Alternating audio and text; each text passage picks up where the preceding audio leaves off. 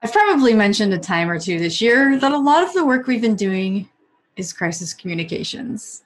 As we hit the mother lode of all crises social, health, political, and economics organizations have had to take a step back and look at how they communicate, both internally and externally.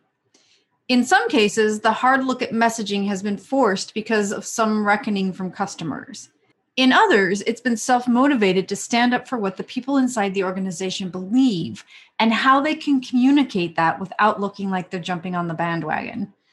It's been a crazy time, and I've learned a lot about how crisis communications will work in 2021 and beyond, which is what we're going to talk about on today's Spin Sucks podcast episode.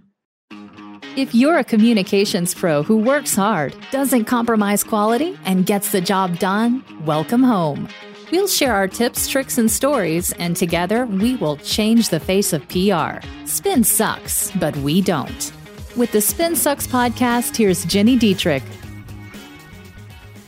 Welcome back to the Spin Sucks podcast. I'm Gini Dietrich. During the last decade, we've all had to figure out how to use social media to build community and engage directly with our consumers because that's where they are. Experts, influencers, and marketers have created best practices, and for the most part, they've worked across brand, industry, product, and service. This year, though, whew, it's thrown a wrench into every best practice, making them all outdated as we traverse uncharted waters. At a time when every consumer touchpoint matters more than ever, one public misstep on social media can wreak havoc on a brand's reputation. Open any of the social media platforms and you'll find notices to vote. Although today is the last day for that one, hooray! heart wrenching commentary about the corona, arguments over political views, the organizations of protests and marches. And this happens all among the social media updates and mentions you create on behalf of your organizations or your clients. It's kind of nutty. And it's created an environment where even the most sophisticated of companies are struggling. The Edelman 2020 COVID 19 Brand Trust Report shows that 62% 62% believe our country will not make it through this crisis without brands playing a critical role in addressing the challenges we face. As if life were not chaotic enough this year, now we have to figure out not only how we're going to play a critical role in addressing these issues, but in how we'll communicate them. With that comes great risk for some client work I'm doing, I was reading a massive report about reputational risk. I really know how to party these days. It's, you know, my Friday night fun, reputational risk reports. It talked about how in the past, the most an organization had to worry about was the potential of something big hitting them, such as a natural disaster or a product recall. The kinds of things one could plan for and build scenarios around. And most organizations never had a big crisis like that hit them. Today, though, it's not if, but when. Every single one of us will deal with at least one crisis a year, at least one a year. Some of it self inflicted, and some of it created by fake news or disinformation that we'll have to scramble to address. Today's communicator not only has to pay attention to the narrative, but to whether or not it will spread, true or not. Ah, what a world. the report I just finished reading and melding into my brain discusses this, and it shows how, if handled well, the best organizations not only rebound, but do so even better on the flip side.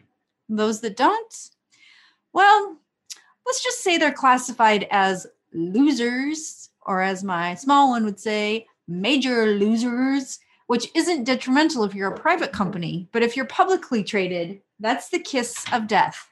In just a minute, I'll be back to discuss how you can win following a reputational crisis. I'll be right back. There are two things I want you to know about. The first is the Fundamentals of Media Measurement course that we just launched with Muck Rack, and the second is the PESO Model certification. Both will help you evolve your career this year as you learn how to measure your work using the PESO model to get you there. The Fundamentals of Media Measurement course can teach you how to measure your earned media efforts, create a successful measurement strategy, and report on your success. It will take you about two hours, but it has quick, bite sized lessons you can take when convenient. It has actionable tips, step by step approaches, and examples from Johna Burke, Christopher Penn, and me. Go to mrac.co slash spinsucks to learn more, get registered, and start your measurement journey today. That's mrac.co slash spinsucks.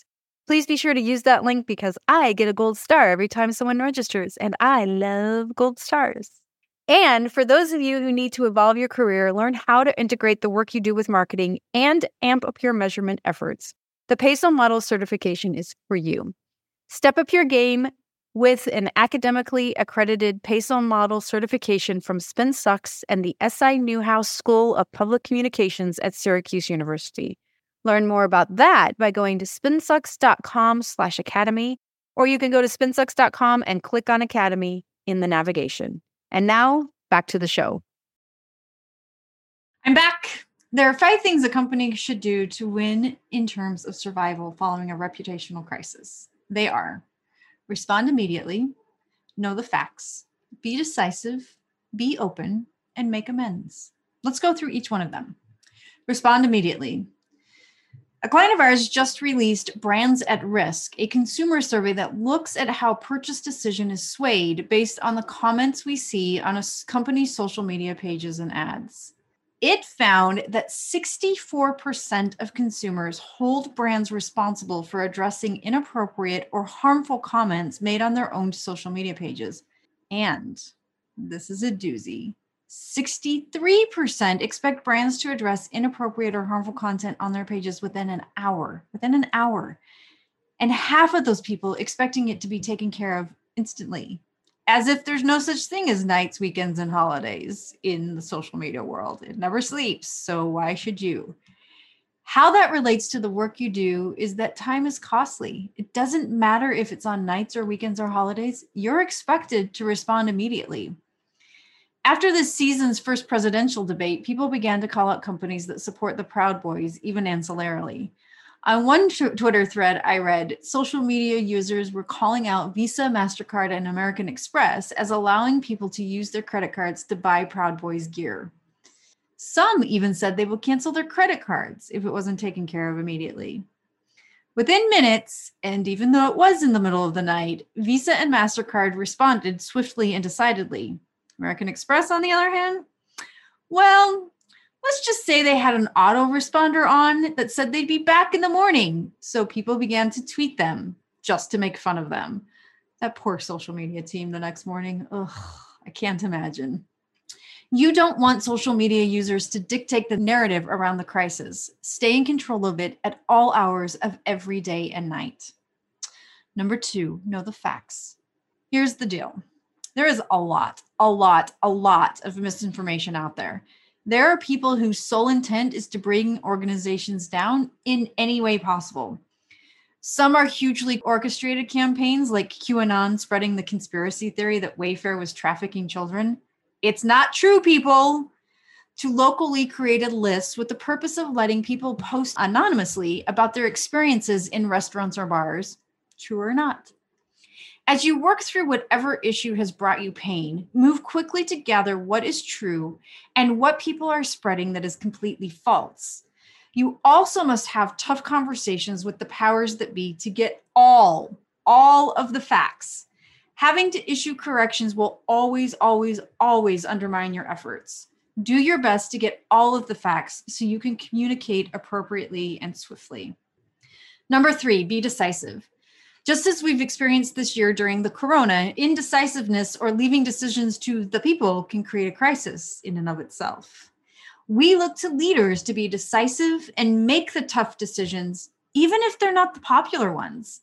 The same goes for you in the middle of a crisis. I often think about the Susan G. Komen Planned Parenthood crisis from eight years ago. I actually can't believe it's been that long. When I looked it up, I was guessing maybe four years. It's been eight years. I remember how wishy washy the Susan G. Komen Foundation was. First, they were going to stop contributing to Planned Parenthood. Then, when met with the uproar, they changed their minds. Then they went on national television and changed their minds again. It was a complete disaster. And for those of you who remember being a communications expert, it was like, oh, please stop talking. Please stop talking. This disaster caused their founder, the sister of Susan G. Komen, to step down and for most of the leadership team to leave as well. I'm not sure they've ever really recovered. Strong, visible leadership, even if it's not popular, is necessary during a crisis. Number four, be open. The companies that come out of a crisis winning are those that move quickly to inform the public, particularly customers. They discuss the steps they're going to do to contain it and what they're doing to protect their stakeholders. Sometimes that's as simple as saying, we just don't have information yet, but this is what we know, and detailing from there, along with giving a time frame on when new information will be available and sticking to that. You also want to try your best to respond globally, meaning give as much information as you can all at once versus doing it piecemeal for the most part, people understand time is necessary in collecting information. They'll be gracious if you are open and transparent and if you provide information as you can. If you don't, however, they will be ruthless. And that's what you can land you in the loser category. And then number five is make amends. There are two words that mean a lot if they're said and it's clear you mean it. They are, are you ready? Drum roll, please. I'm sorry. They work in arguments with your partner. They work when a colleague is mad because of a mistake you made. They work when someone in the organization screws up.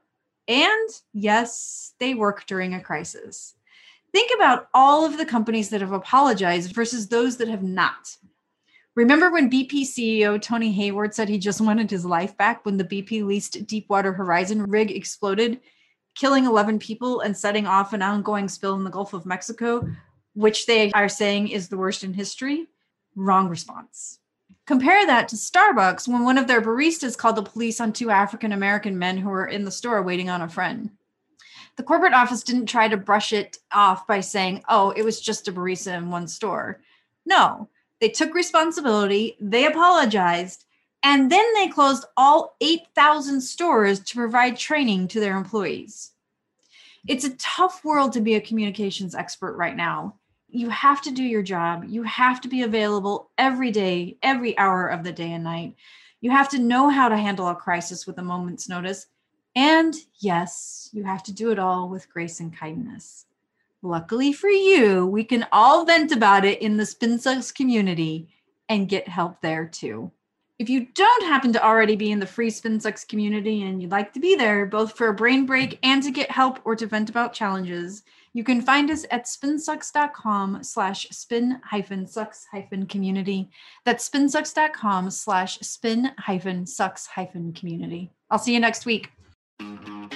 If you're ready to change the face of PR, make sure you subscribe to the Spin Sucks podcast. If you enjoyed this episode, leave us a rating and a review.